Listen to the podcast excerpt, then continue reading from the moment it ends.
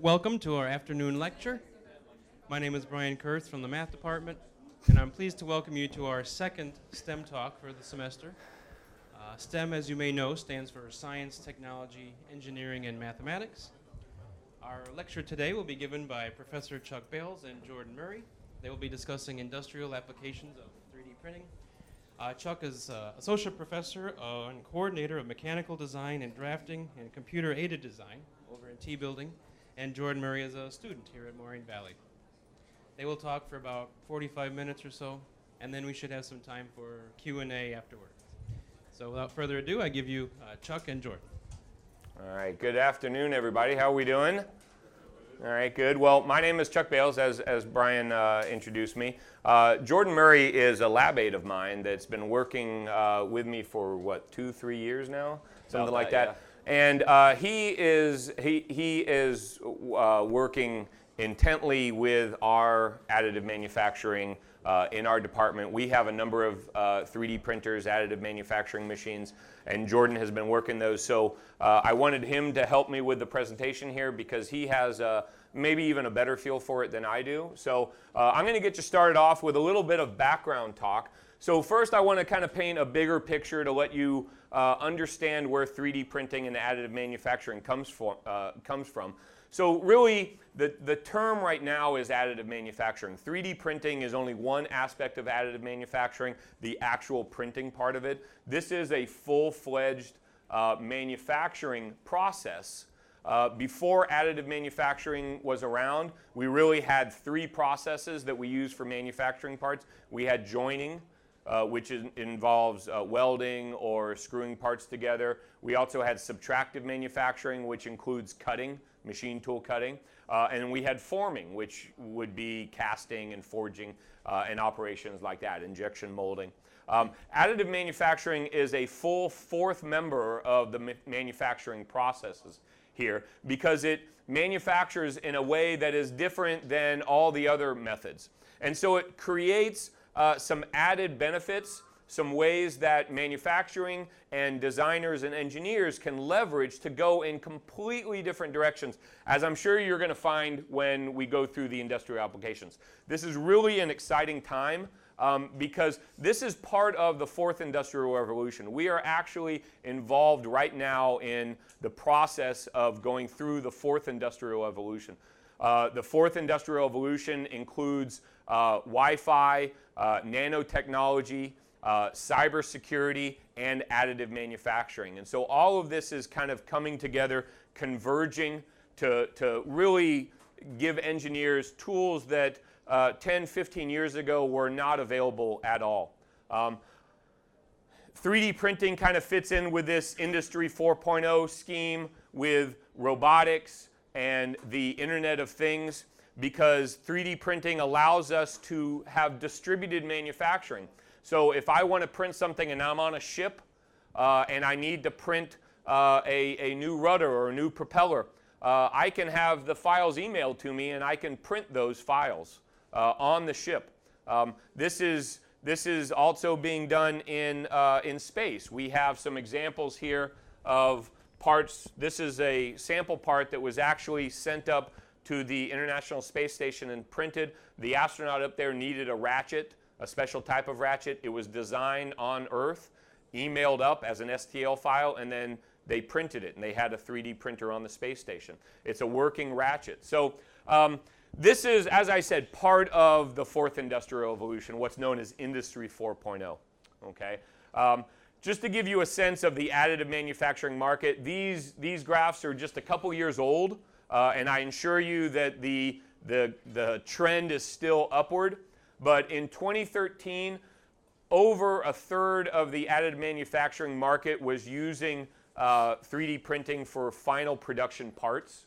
Um, and that, so 34.7%. And if we look at sales estimates of industrial machines for additive manufacturing, again, in the 2013 report, we're up to nearly 8,000 machines. And again, I, I assure you that that trend has continued up. You might see a little blip right here, of course, around the 2008 time period, and I'm sure you know what that is. That was the market correction. So That's why we have a little downward trend, but it continued back up again. Um, now, of course, when we talk about a fourth industrial revolution and we talk about where 3D printing fits into the manufacturing, engineering, and design landscape, I'm sure you've heard and you are aware of the disruption that this causes. So, 3D printing is not without causing problems. Um, the problems that 3D printing causes are uh, disruption to our normal supply chain and logistics how we get raw materials and how we distribute manufactured materials. There is huge intellectual concerns because now I can scan a part. I can do a, uh, a, a, scan of a part, make an image of that in my computer uh, model, and then I can print the part as if it's mine. So I don't need to buy a part or a machine. As long as I can just get it and scan it, I can print it. So there's intellectual properties concerns. There's also issues with design cycles um, where now the design cycle has been greatly reduced. What we call the design cycle now, it's undergoing time compression. So whereas it would take literally years to design certain things, now that time is being compressed and engineers are having to or are able to design in a much shorter time frame. That has both positive and negative effects, but it's definitely a disruption to our normal state of affairs. And finally, entry barriers. This is a disruption, but it's a good entry, uh, good disruption. Uh, now we can we can enter the manufacturing market, and we don't have to worry about buying expensive machine tools or finding the the area uh, and the expertise for a foundry. All we need to do is buy a 3D printing machine, an additive manufacturing machine, and we can go ahead and get into the market for manufacturing with our designs. Some of the designs and some of the applications that Jordan's going to go through, you'll see these are small shops that, boom, they just appeared. They're printing things, they're selling things, and um, you know it's it's a great way to get those small areas out there to start uh, producing items. So I do want to talk a little bit about, because we are going to talk about the individual processes for, manu- uh, for additive manufacturing, I do want to take a little bit of time just to go through these. I'm not going to go into each one in detail, because that would be two or three more lectures. Um, but there are seven classifications standardized for additive manufacturing processes. Okay? And they fall under the category of liquid based, solid based, or powder based processes. In the liquid based process, we're starting with a liquid. The material that we're forming into a solid is starting as a liquid. So these include vat photopolymerization, material jetting, and material extrusion. Currently in our labs over in the CAD department in the T building, we have a vat photopolymerization machine and we have two material extrusion uh, 3D printers. Under the solid based, we're starting, the material that we're starting our additive with is a solid. So it could be, typically it's sheets, could be sheets of paper, could be sheets of aluminum or sheets of any other type of metal. But here we have a sheet lamination process and directed energy deposition with the wires. And finally, and this is the powder-based area is really where metals, uh, metal 3D printing is, is excelling. In the powder-based area, we have um, materials, we're starting with powders to get our finished solid object, uh, 3D printed object. So this includes binder jetting, powder bed fusion, and directed energy deposition, but using the powder to start with. So that's our seven standard classifications. Any process uh, that, that is out there in the market is going to be based on one of these seven. They might not use the same name. So like you'll hear uh, the terminology selective laser sintering. Selective laser sintering is the trademark term for a powder bed fusion process. We have a fused deposition modeler in our labs over there. Fused deposition modelers, or FDMs, are material extrusion machines.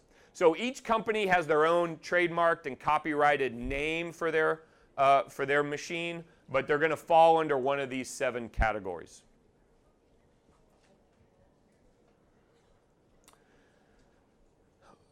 When we talk about materials, this is really one of the uh, one of the linchpins that set off the market in terms of the industrial applications. Um, in the old days, back when back when 3D printed starting started around 1986, when it was first developed by Charles Hull, uh, plastics were the only way to go. Okay, So we had plastic, uh, the, the processes that could develop plastic include vat photopolymer, material extrusion, material jetting, and sheet lamination. Okay, that kind of transitioned to more of a ceramic and composite. But once the development was achieved for the powder processes, powder metallurgy is actually a defined science, a manufacturing process that's well resolved. So it's been out there in the in the world for a long time. Um, when it was, it was understood how to develop, how to create parts with 3D printing powder, that took on a whole new avenue. And that's really the, the starting of the industrial um, look at 3D printing. Because now we can use metals to actually print functional parts. Okay? Before we could only print with plastics and some ceramics and composites, which obviously from a functional point of view is going to be very limiting. All right, plastics aren't, aren't as uh, rigid and durable as metals. So in the metal category, we can, we can actually print with the material extrusion process, sheet lamination, directed energy deposition, powder bed fusion, and binder jetting. So all of those are processes that can use me powdered metal. They also use powdered plastic, but really, the metal is the important distinction between um, when we went from a full industrial uh, process here. So, the last couple of slides, I want to talk about um, where additive fits in into the manufacturing scheme. Okay, so remember, we have four manufacturing processes. We have subtractive, joining, forming, and now additive. So, what's going to make a designer or a company decide, hey, yeah, I want to go and try out this additive manufacturing? So, whenever a designer is trying to decide what type of manufacturing processes they're going to use for their, for their part uh, production, they're going to look at a couple of different things. They're going to look at the volume of production. Is this a high volume or is this a very small, maybe one or two volume of production? What is the level of customization? Are there standardized parts that we can produce, you know, thousands of? Or are these like we need to produce one for Joe and one for Mary, and the two are going to be, you know, very different? What is the part complexity? Is it a very complex part? So that rules out casting and forging and maybe only leads to machining. What's the part cost? And this is the cost for the market right? Is it supposed to be a high end part or is it going to be kind of a bargain basement dollar store kind of part? And finally, what are our production capabilities in our shop? All right, do we have the material? Do we have the room? Do we have the expertise? Are we going to have to shop out for help with this? So, all of these factors and more go into the decision making process of, well, which process are we going to take? Where additive really excels is in these three areas okay? Additive manufacturing is superb for low volume because I can literally print one. I don't need any additional setup. I don't need any tooling, any molds. I can just print one part or 10, okay? High customization, right? There's companies out there right now, which Jordan will go through, um, where you can have your shoes 3D printed. They will mail you a box of styrofoam for you to step in with your bare feet. You mail that box back to them, and they print you customized, 100% customized shoes that only fit you. So the customization level is off the charts for additive manufacturing. Finally, in high complexity, you can see an example of this part right here. This is actually part taken from uh, an aircraft, okay? The original part is over here, and you can see the original part is kind of blocky and kind of basic. We have a square section right here that's kind of truncated, and we have some support ribs. This is designed so that we could manufacture it, right? In a casting operation or a machining operation, to some extent, we have to compromise our designs to the process. And that's not good. Engineers, I'm an engineer, and I have problems with that. I don't want to compromise my design. I want to design it, engineer it, analyze it, and make it exactly as I dreamed up. Well, with additive manufacturing, we can actually do that. So this is the additive version of this, where it's gone through a process called topology optimization, where we load this virtually in our computer with the forces that we expect to see in the aircraft. And then we let the computer churn away to decide where we need material and where we don't need material. Now, if I sent that drawing to a machine shop and said, hey, you know what, I want you to print this for me, or I want you to machine this for me, they would laugh because it's not machinable, it's not castable, it's not forgeable. But with additive manufacturing, it's no problem whatsoever. Okay? So the high complexity is perfect for this. Couple of things that we have to watch out for. Additive manufacturing actually has significant production time. Okay? So this part may be great to print, but it may take 10 to 12 hours to print. Okay? So that's one thing. Not necessarily uh, too slow. Machining it would also take a lot of time. But we got to remember that. The second thing is there's often, especially in the case of metal 3D printing, there is often post processing that needs to be done. So the part has to be sintered the, to, to make sure it has full uh, density. The part may have to be heat treated. Those are going to add hours or days to the process. So it's not just a one and done, hey, let's print it and move on. Uh, you know, there's, there's hidden time scales in there that we have to be aware of. Uh, so, so that's the, the additive advantage. That's where companies are really starting to leverage additive manufacturing to shoot forward and to really develop parts that we've never seen before. Literally, we've never seen these before. The applications that Jordan's going to go through next, they fall into three categories. Okay, uh, we have rapid prototypes, rapid tooling, and rapid manufacturing.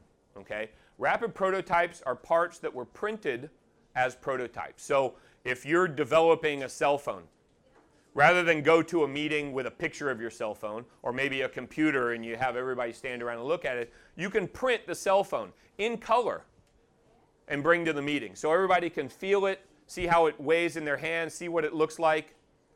So those are prototypes. They're, they're used in uh, architecture as well to print architectural models before they commit to the, to the construction. Rapid tooling is where we use 3D printing and additive manufacturing to print tools for manufacturing. Tools could include molds and dies. They could include jigs and fixtures. Oftentimes, rapid tooling is done with plastic parts. And so actually, rapid prototyping and rapid tooling were the first true uh, industrial applications to 3D printing. And now we're at the new age of rapid manufacturing.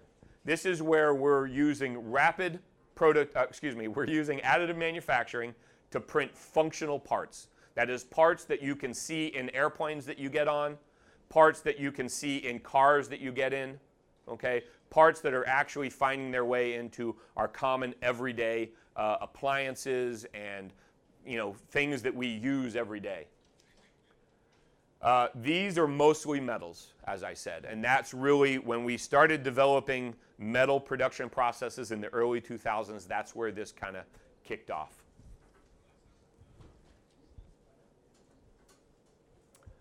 All right. So, again, just trying to steer you in the direction uh, of where Jordan is going to lead you next. Um, companies look at developing additive manufacturing content in four different stages. Okay? These stages start out with that testing stage, right? Getting your toe in the water, seeing how it feels. And that includes the low volume parts. These are made directly from CAD, and usually they're rapid prototypes or rapid tooling. Okay? Where the company is not quite sure whether this is going to work, and they try it out. Next, they get into direct part replacement. Um, so this is where we avoid complex manufacturing by just printing things. Now, um, I was at a conference last year with, and, uh, with, with a fellow from uh, Caterpillar, and he was head of the additive manufacturing uh, department at Caterpillar. And what they're finding is their old tractors that they no longer have the tooling for, that they no longer support, when they have a, a, contract with that buyer that they will always support that piece of equipment that they purchased. But they don't have the tools and dies for them anymore. So when something breaks on these old tractors, now what they can do is go get the drawings, convert it to a solid model, print the part, and mail it to them. So they can get all that done. The third area, the third stage is complex parts that simplify uh, assembly and enhance reliability. What we're talking about is printing parts that are fully assembled to start with. And then finally, the fifth, the, excuse me, the fourth stage of additive manufacturing uh, application is where we're redesigning everything. Right now, GE, Boeing, and Airbus are already at stage four. They're redesigning things from scratch, uh, to, you know, with, without any preconceived ideas. So companies are arrayed along these four stages. Early adopters are all the way up at stage four. And now I'm going to turn you over to Jordan. Thank you. Now for the fun part of the lecture. Um, for the rest of the lecture, I'm just going to basically do a little show and tell. We're going to tell you some specific examples of where 3D printing has been used in industry.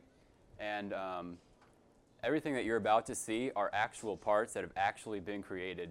Nothing you see here is an idea or a visualization. Everything is true and has been printed and is being used. So first I'm going to start off with um, the healthcare industry, which is a major adopter of 3D printing because healthcare is very highly um, complex and it uses a lot of highly customized parts. Each individual is a different, different person, has different needs. So healthcare really fits well with 3D printing. Um, first example is this young boy, Alex Pring, who was born without his right arm. Um, his parents were faced with a $40,000 bill for a prosthetic arm, which they couldn't afford. So they were stuck with nothing, basically. They couldn't afford the prosthetic arm until engineers at the University of Central Florida were able to design and print a prosthetic arm for him, which he can control with his mind for just $350. They did the whole thing in just seven weeks. And they're hoping that the design, which they put online for free to everybody to use, will um, sort of be a wake up call to people who need um, prosthetics that that prosthetics shouldn't cost $40,000. We can do this for a fraction of the cost. And now Alex is able to shake people's hands and hug people with his hands, and he's living a sort of normal life now. Um, on the right, we have um, hearing aids, which are taken from scans of your ear. And you can tell each one is slightly different. Every single hearing aid is designed to fit directly into your ear, specific to your ear. So these fit much better than traditional ones, and the company doesn't have to have their laborers sculpt these by hands anymore.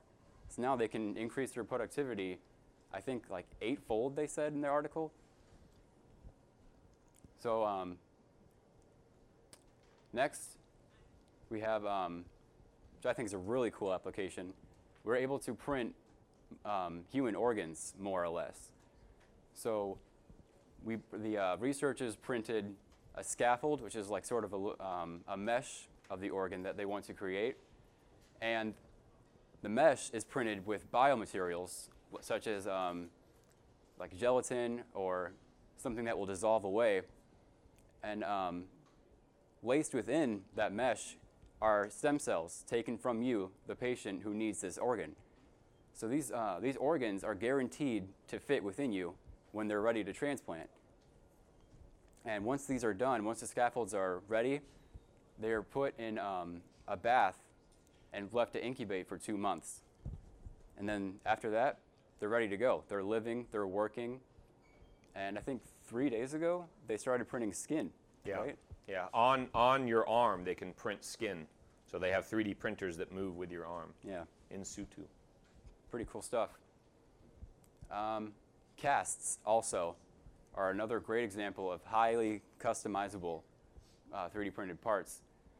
The casts are taken again from a scan of your um, affected area, and since the, the cast is plastic, you can wash it, you can take it in the shower, uh, you can scratch through it, and it's a lot cheaper.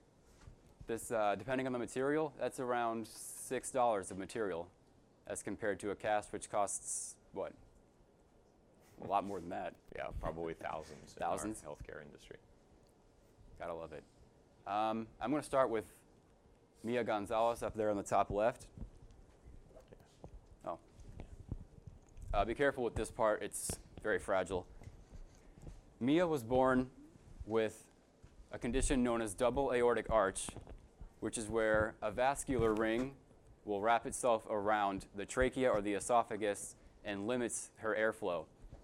Uh, she had troubles breathing when she was a kid, and um, this is a very complex surgery that she needed to uh, undergo in order to fix this. So, what you're holding right now is a model of the heart that was taken from um, CAT scans of her heart, which was used to make a 3D model. And um, the surgeons would carry the heart, which is much larger there. Um, they would turn it over, and they could see each individual vein, and they can see where the problem is with her heart. So they would, um, they would carry it around, and they were able to kind of think visually in their head before they actually, um, before she went under, underwent surgery, they were able to kind of visualize where they needed to go and what they needed to do. So they kind of knew what to expect before they actually um, did the surgery.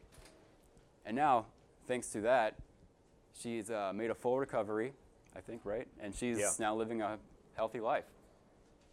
Um, in the center, we have Gigi the parrot, which you might have seen um, through Facebook or something. Um, Gigi was found abandoned in a Brazilian uh, house, and she has a beak defect, which meant that her beak was just continually growing, continually uh, grow. And she couldn't eat, she couldn't climb normally, she was very uh, malnourished. So uh, veterinarians took her in and printed this uh, titanium beak for her, and now she is able to eat correctly and she's much healthier. Uh, the man in the bottom right, or bottom left, uh, fell three stories and landed on his head and cracked part of his skull. Um, but th- we, were- uh, the doctors in China were able to print a titanium mesh uh, implant, and since the titanium is porous, it allows the bones to, uh, it facilitates the regrowth of the bones.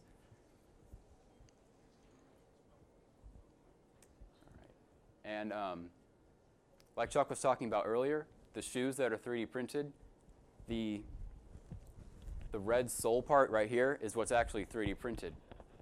So um, when they get the copy of your feet, these shoes are printed exactly to fit your individual foot. And athletes can um, really take advantage of this because the materials that we can use with 3D printing are a lot more advanced. We are able to um, sort of mix uh, plastics together in order to get just the right amount of springiness or the right amount of um, flex in your soles. And some of the cool parts of this is you don't even need to have CAD knowledge to do some of this. You can go on websites like uh, My Mini Factory, GrabCAD, or Thingiverse and download parts to just print right from home. And speaking of that, this company will um, print you a pair, of, or you print the headphones, the company will ship you the electronics that you need.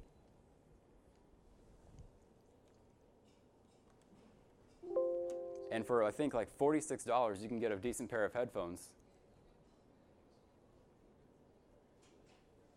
Maybe. If your internet connection's good, you'll get headphones. Cool.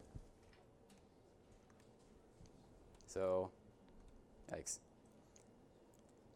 All of these designs you can print right at home for free, basically. Well, not for free, but at a lot cheaper cost than having to pay $200 for a pair of headphones.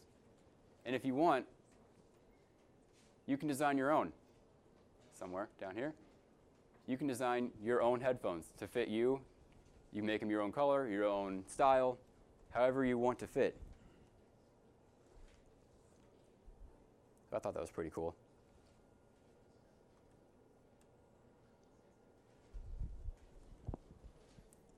Another industry that's really booming is high end custom bikes. Um, we're able to, well, this, uh, the company Robot Bike has a program where you can um, enter in specific dimensions that you want for your bike.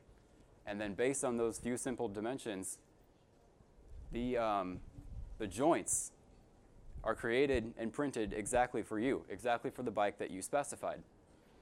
And when we um, use this technology, along with um, topology optimization, we're able to create really lightweight frames.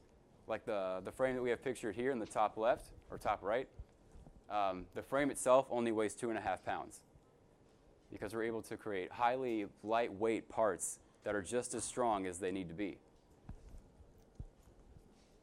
And we're also able to print houses to some extent.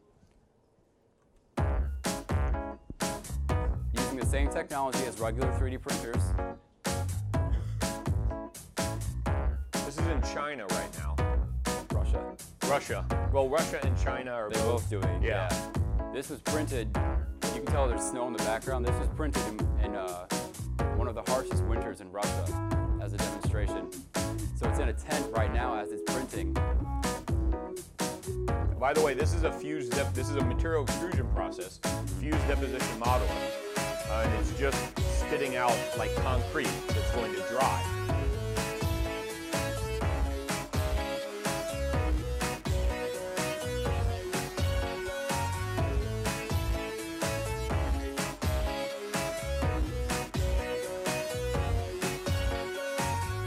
Totally insulated. Just like a regular house. Yeah, think about Puerto Rico right now,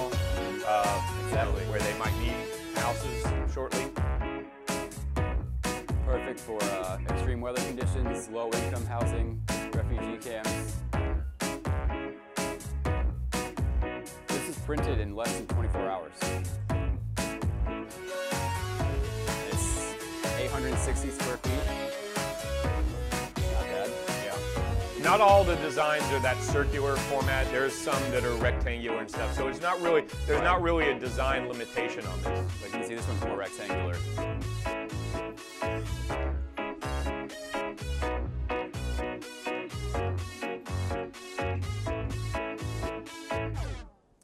Pretty cool. Now we get on to manufacturing. And like Chuck was saying, 3D printing has really disrupted manufacturing.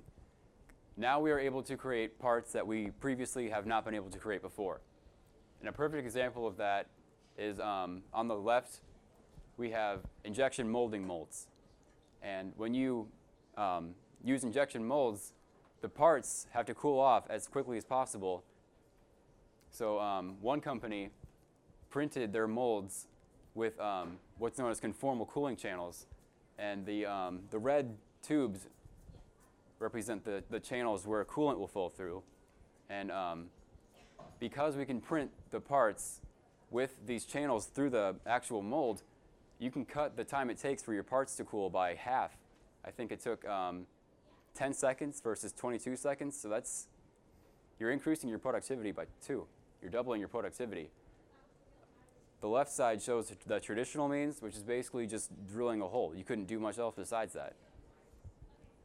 But with, uh, with 3D printing, we can create channels inside the part itself.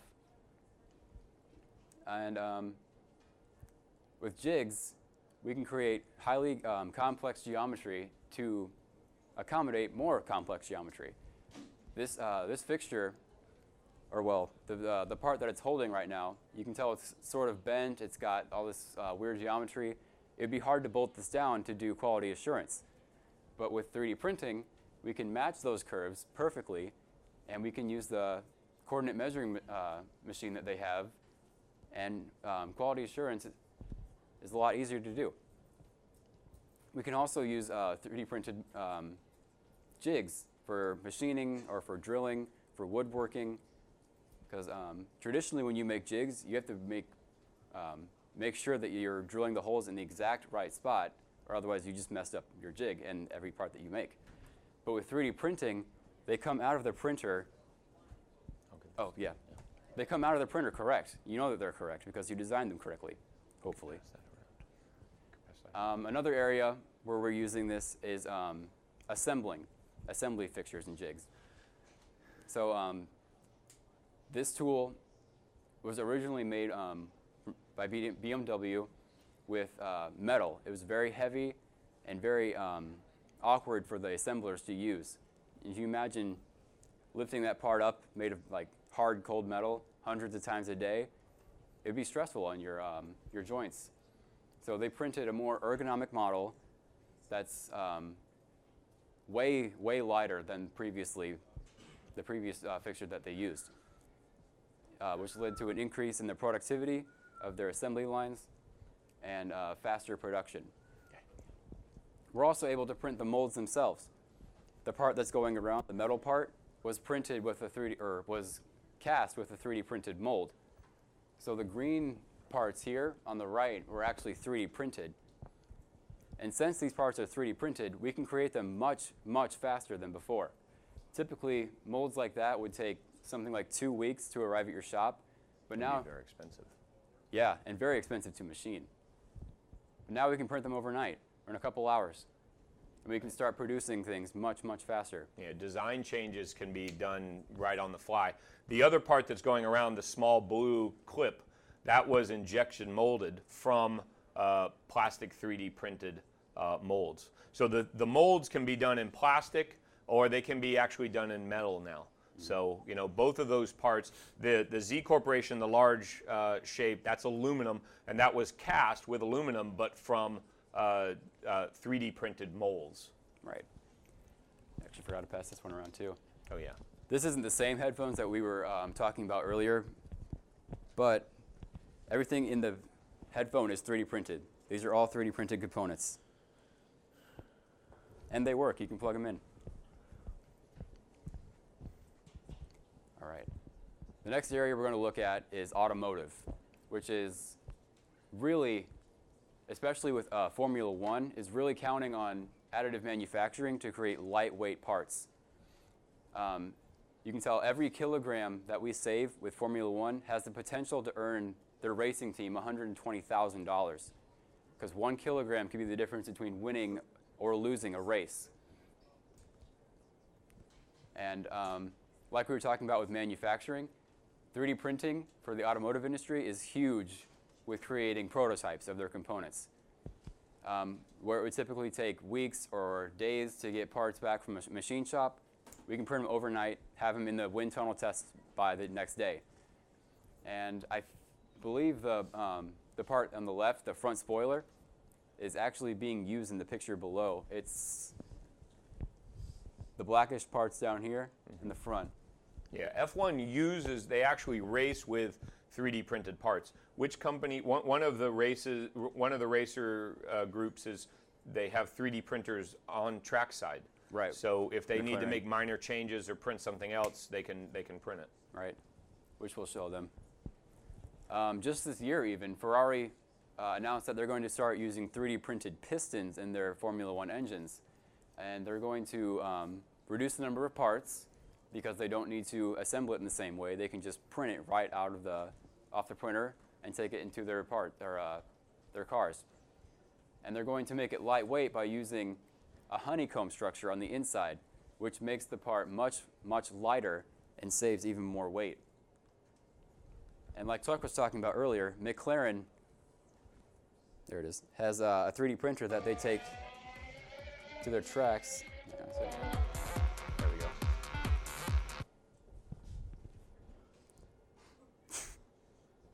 I meant to do that.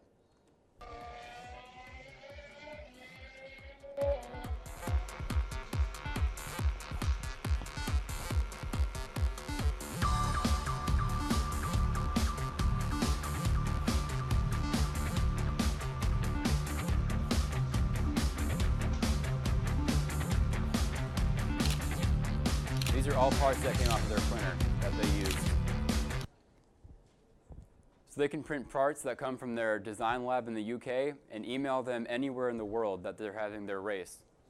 And um, if the weather conditions or the track conditions are sort of different than what they were expecting, they can print a part overnight and install it on their vehicle the next day for the race. It's kind of like cheating, isn't it? Yeah, well, I think they're all going to start cheating. pretty much. Um, Michelin, the tire company, has introduced a new um, prototypical tire that's airless and is 3D printed using a biomimetic design or mimicking uh, biology. The tires are um, 3D printed and they actually will send an alert to you when they need to be um, re, re uh, treaded. And um, these are completely recyclable materials. So when you're done with your tire or when it needs to be um, when it needs to be thrown out, it will degrade naturally. The parts are all uh, recyclable, and when your tires do need to be retreaded, they can just print it right back on. You don't need to buy whole new tires. We'll just print what you need. Um, even entire cars are being 3D printed. Uh, this company, Local Motors, um, everything in that car except for the mechanical parts is 3D printed.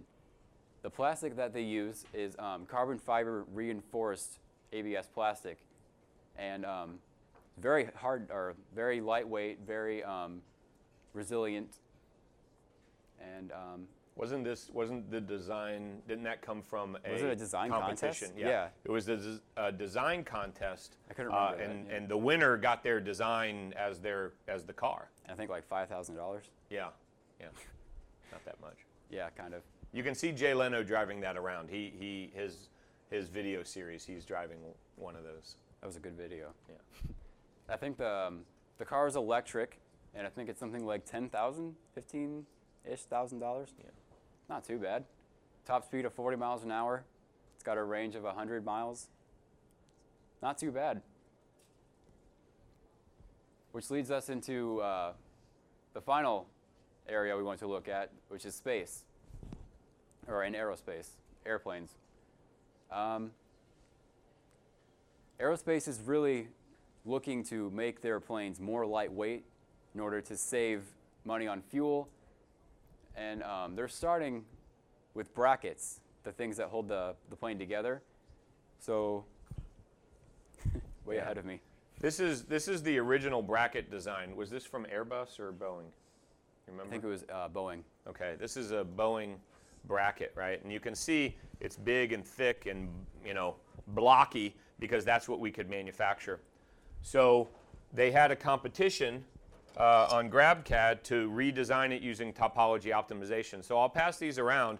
And they went with one of the topology optimized parts, the one that Jordan's showing on the left-hand side there. That's the actual part that is going into airplanes, greatly reducing the weight. Because there's hundreds of these in an airplane, maybe even thousands. Mm-hmm. Yeah, So when you the reduce, cabin yeah. is So I'll pass these around. redesigned.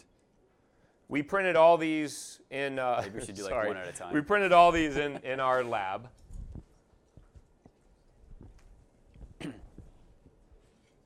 And the part here on the right is the partition, which separates the classes of the plane and where the uh, the flight attendants sit.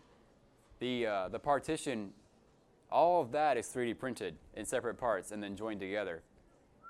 The uh, the partition is 45% lighter, and I think per partition it saves like 9,000 pounds of jet fuel per year.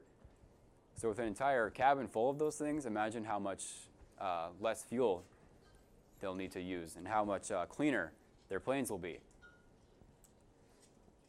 Um, NASA on the right side is even using these for their rocket launcher or rocket propellers. Um, this turbo pump here, the part that um, pumps the fuel through the, uh, the thrusters, that's all 3D printed. And they're using these in rocket launchers. Uh, on the left side, we have a fuel injector assembly, which is made by GE. And uh, this, the fuel injector actually uses, I think, like 40% less parts. It takes two days to uh, 3D print as, com- as compared to, I think it was two weeks. Yeah.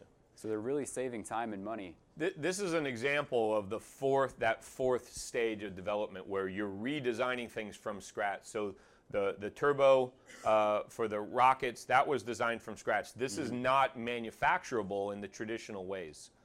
It can only be manufactured additively. Uh, but the, there's great weight reduction, there's great assembly parts reduction, uh, also the fuel injector on the left-hand side. So you, have a lot of savings going on here, a lot of efficiencies that are being gained. Right. This next part's really cool. It's one of my favorites. That turbo pump we saw earlier. This is um, a video of of it being laun- or being tested along with other 3D printed parts. Make sure it's not too loud.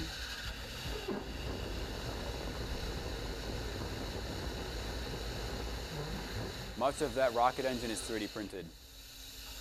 And that was that full full test, full cycle. 20,000 pounds of force or uh, thrust force, and it worked just well, just uh, just fine. And like Chuck was talking about earlier, NASA has a 3D printer in the uh, in the International Space Station. Uh, astronauts are get to able to print one. all the parts that they need right on the International Space Station.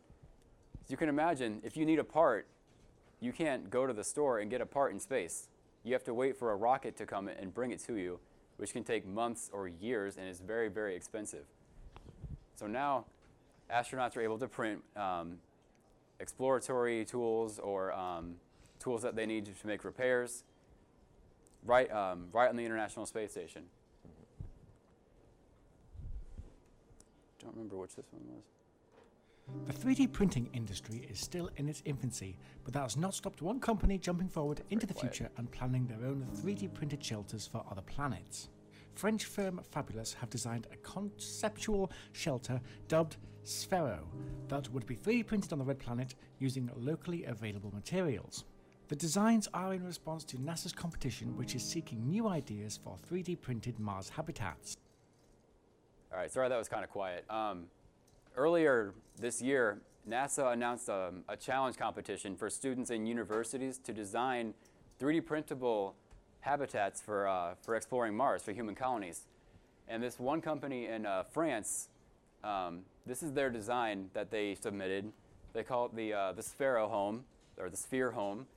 And um, the robot that they've created has two arms.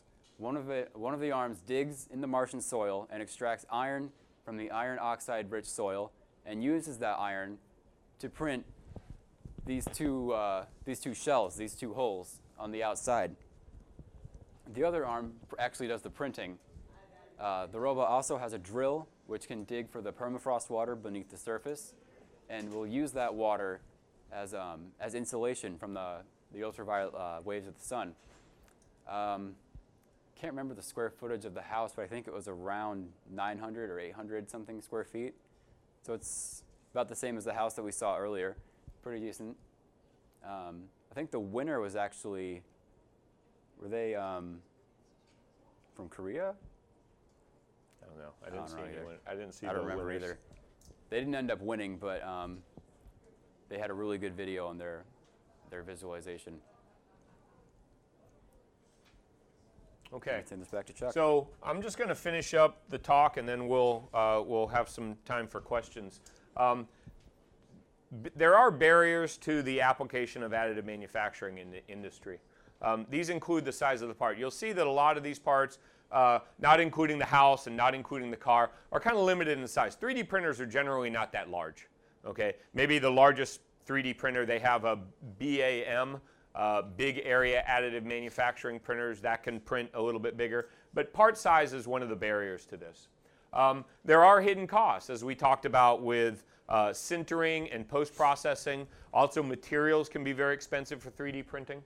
Um, one of the bigger areas that companies are having difficulty with is uh, ensuring part quality and regulatory part compliance. So, both of these areas um, are difficult to assess because um, when we print something, we don't really know how the print process is going while it's being printed. So we don't have a good record for what the material, what happened to the material during the printing process. And this is a problem. Nobody wants to get in a car where we're not quite sure whether the axle is going to hold up. Um, we certainly don't want to get in, into an airplane where we're not sure whether the bracket has porosities in it that we didn't detect. Companies are finding a way around this by doing in process monitoring. So they're actually monitoring the, the process of printing while the printing is being done to alert, to stop, to do anything to fix this. Now, the aerospace industry right now has received full FAA compliance for certain parts, which means that they, the regulators have said, yeah, let's go with this. This is, this is good. So that's a huge step. Um, we also need skilled designers, right? Um, we don't have right now a group of engineers that know how to design additively.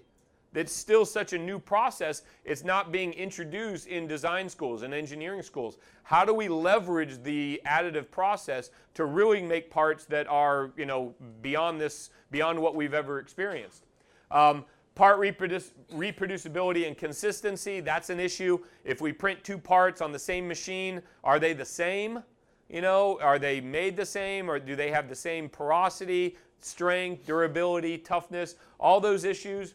Um, and finally, the old process, the, the old question of, hey, which process is better? Should I do metal? Should I use powder bed fusion? Should I do uh, directed energy deposition? Which way should I go with this? And then which materials are going to be best? Uh, this is the future of additive manufacturing. Right now, um, met, the barrier to metal 3D printing is cost. That's one of the hugest barriers. Uh, right now, the, the cheapest metal additive 3D printing machine is at least a quarter of a million dollars. Uh, this company, Markforged, has come out with a metal 3D printer under $100,000. They call it desktop metal.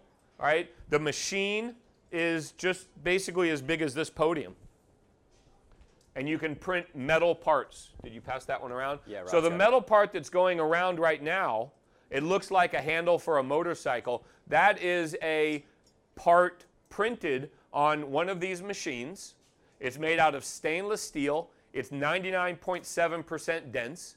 It took between four and six hours to produce. And as you can feel when you get it around, it's, it feels like a solid metal part. It is a solid metal part. Uh, last couple parts I'm going to pass around.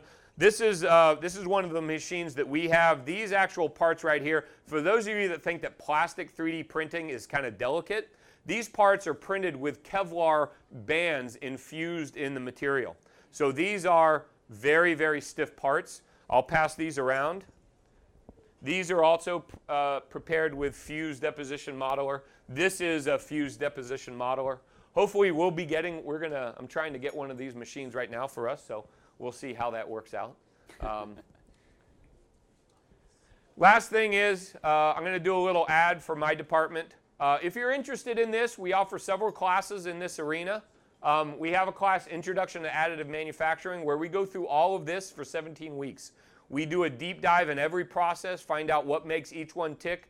Then we look at the applications, industrial applications for each one over the second half of the class. So we do, we get about as, as deep as you can in each process. Then we have a second class, uh, which, which uh, is for designing parts. So the second class, Design for Additive Manufacturing, is where we're going to get into the CAD system and we're going to start building these parts out of plastic, hopefully out of metal, uh, and we're going to see what it takes to really design for additive manufacturing. Um, the, the specialist certificate, which I am preparing and will be offered starting in the fall of next year, um, is going to be an additive manufacturing specialist certificate. It's going to be those first two classes plus your choice of either the introduction to 3D modeling with AutoCAD or the introduction to 3D parametric modeling with Autodesk Inventor. Um, so if you're interested in finding out more about this stuff, you can sign up for the 125 class, or if you're really interested, you can uh, complete the certificate. And I think that's it. So I guess we'll open the floor for any questions. Questions? We have a microphone. I think we went over a lot. we might have covered everything. Yeah. That was so Any thorough. questions? Yeah, question right here. Oh, oh, hold on. That's, Sorry. Uh, but yeah, one of the questions I had. Remember when they were um, printing the house? What was the diff- like? What's the advantage of 3D printing a house rather than just having you know original concrete based? you want to take that? Sure. Uh, the main advantage is time. That house took 24 hours to uh, produce and to build and cost something like $10,000, I think they said. So they're really kind of gearing it towards um, low income housing or to emergency shelters, stuff like that. Um, hopefully, in a couple of years, they'll start using it more for traditional housing, but that's really where their, um, their main focus is. It's also a very it's it's it's a very solid construction. So insulation is is going to be very good in that. It's going to be very thermally uh, sound. Good question. Oh, now they're getting more brave. So, as for the artificial lens, were there like any negative side effects that came from like using those artificial lens? Like they say, like how you can use, you can make like, artificial um, arms, or you can make artificial hearts, or anything like that. Like, were there any negative side effects from those? Well, I, one of the big factors with artificial limbs is fit. You know, anybody that has a prosthetic will tell you that if it doesn't fit right, you're going to have chafing and, and discomfort, and it's really a, a huge negative. You don't want sores in that area. With 3D printed parts, you can scan it so you have a perfect fit. You, you literally can't get a better fit. Plus, if any change needs to be done, it's just a process of going into the CAD system, changing what needs to be changed, and printing it again. So it's not a full blown manufacturing and production process. So uh, I haven't heard of any negative side effects for that. Not really, no. Um, the, the plastic is very strong, it's lightweight. There was another story that we didn't get in here um, a little girl that has a disease that makes her bones very brittle. They printed a 3D printed suit for her out of plastic that enables her to stand in her classroom and to interact with kids. Um, and the great thing about that is they can print when she, as she grows, they can keep printing and printing, you know, different sizes. So she's able to, you know, basically partake in society. Right. And not just plastic, they can also print titanium parts for uh, like a knee replacement or a Mm-hmm. hip replacement. Titanium is it, the body doesn't react negatively to titanium. That's why titanium is used inside the body. There was another question here. Yeah. Wait for the microphone. Um, what would the building code implications be of the 3D printed house? Do you know? That's a good question. I think um, I think you would definitely, if you wanted to start printing one of these in Lemont or Lagrange, you'd probably you'd probably have some curious looks and make a, have to make a couple trips to the uh, uh, to, to the city planning office. But I think really this is made out of concrete. That's all it is. Basically, that machine is just a giant toothpaste dispenser spewing out concrete. So really, once they look at it, it's going to have the same strength as a concrete home. So yeah, I don't see any problem with that. But you would, you know, you'd have to go and and uh, explain it to them. Yeah. any other questions? Yeah. Um, how much is like a basic 3D printer, like the most basic one you could possibly buy? You wanna? Yeah. Jordan has a couple of 3D. Well, one A at couple, home, well, not that Okay, rich. Okay. Um, you can go anywhere from like hundred dollars all the way up to like two thousand five hundred. Um, some of the more basic ones, you're you really get what you pay for as in terms of 3D printers. Um, a good one, s- they start around six hundred dollars.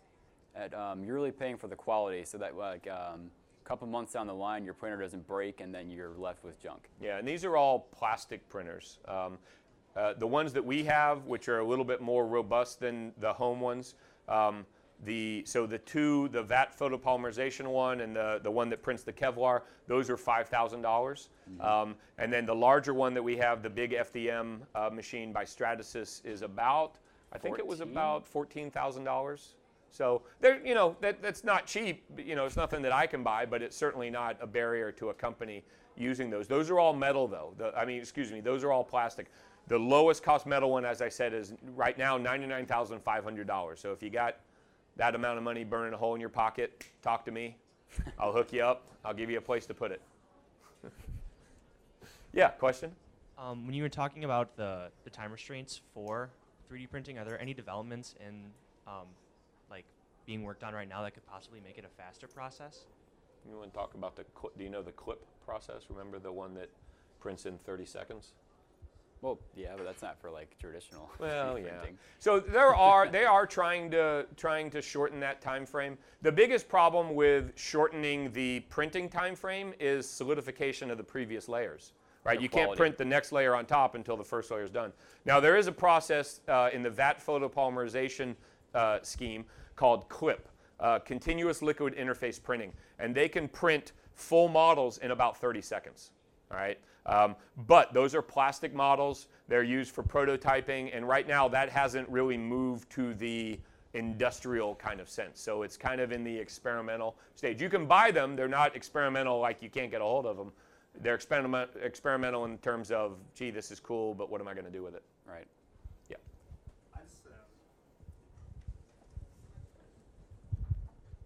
Uh, sounds like a question online or well something unrelated. But say if you were to 3D print something and you were put on AutoCAD and like they have like different colors or something like that, would 3D printers be smart like enough to like input different colors if you put in like the type of plastic? Absolutely. There are different uh, different types of 3D printers that can print in color. So um, you can specify which faces of the, your part you want to have in color, and um, We should have put that in there. The Yeah. the ones that are full color. Yeah, they have full color. You can print full color prototypes, uh, you know, of, of whatever. There's several processes that can use color.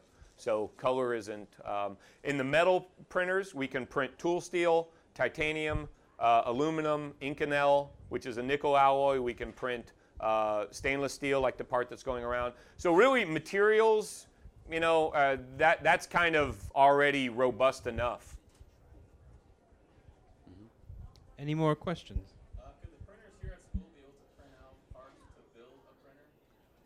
You mean like some kind of Terminator, like uh, end of the world scenario?